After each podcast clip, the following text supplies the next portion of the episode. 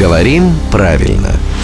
Здравствуйте, Володя. Доброе утро. У меня есть вот любимое имя женское Анна. А у меня тоже так мою жену зовут. О, Рубен. что нет, просто Анна. Анна в широком смысле слова.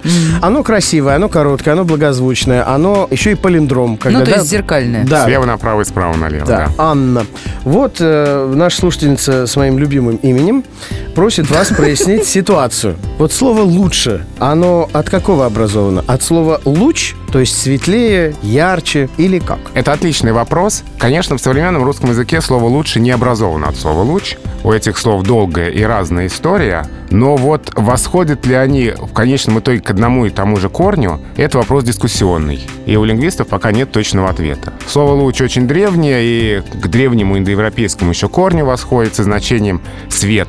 А к какому корню в конечном итоге восходит слово «лучше» — вот это загадка. И есть версия, одна из версий, что к тому же корню, что и слово «луч». И в таком случае э, первоначальное значение слова «лучше» могло быть более светлый, более видный. А дальше уже пошли Ну, переносные кстати, значения. логично. Это одна из версий, более точно сказать нельзя, потому что история этих слов уходит в такую седую древность, что сейчас очень сложно разобраться. Но, возможно, эта связь есть, говорят лингвисты. Вот какой красивый вопрос задала э, наша слушательница с моим любимым именем Анна. А это наш любимый главный редактор Грамотру Владимир Пахомов. Он приходит в студию каждое буднее утро в 7.50, 8.50 и в 9.50.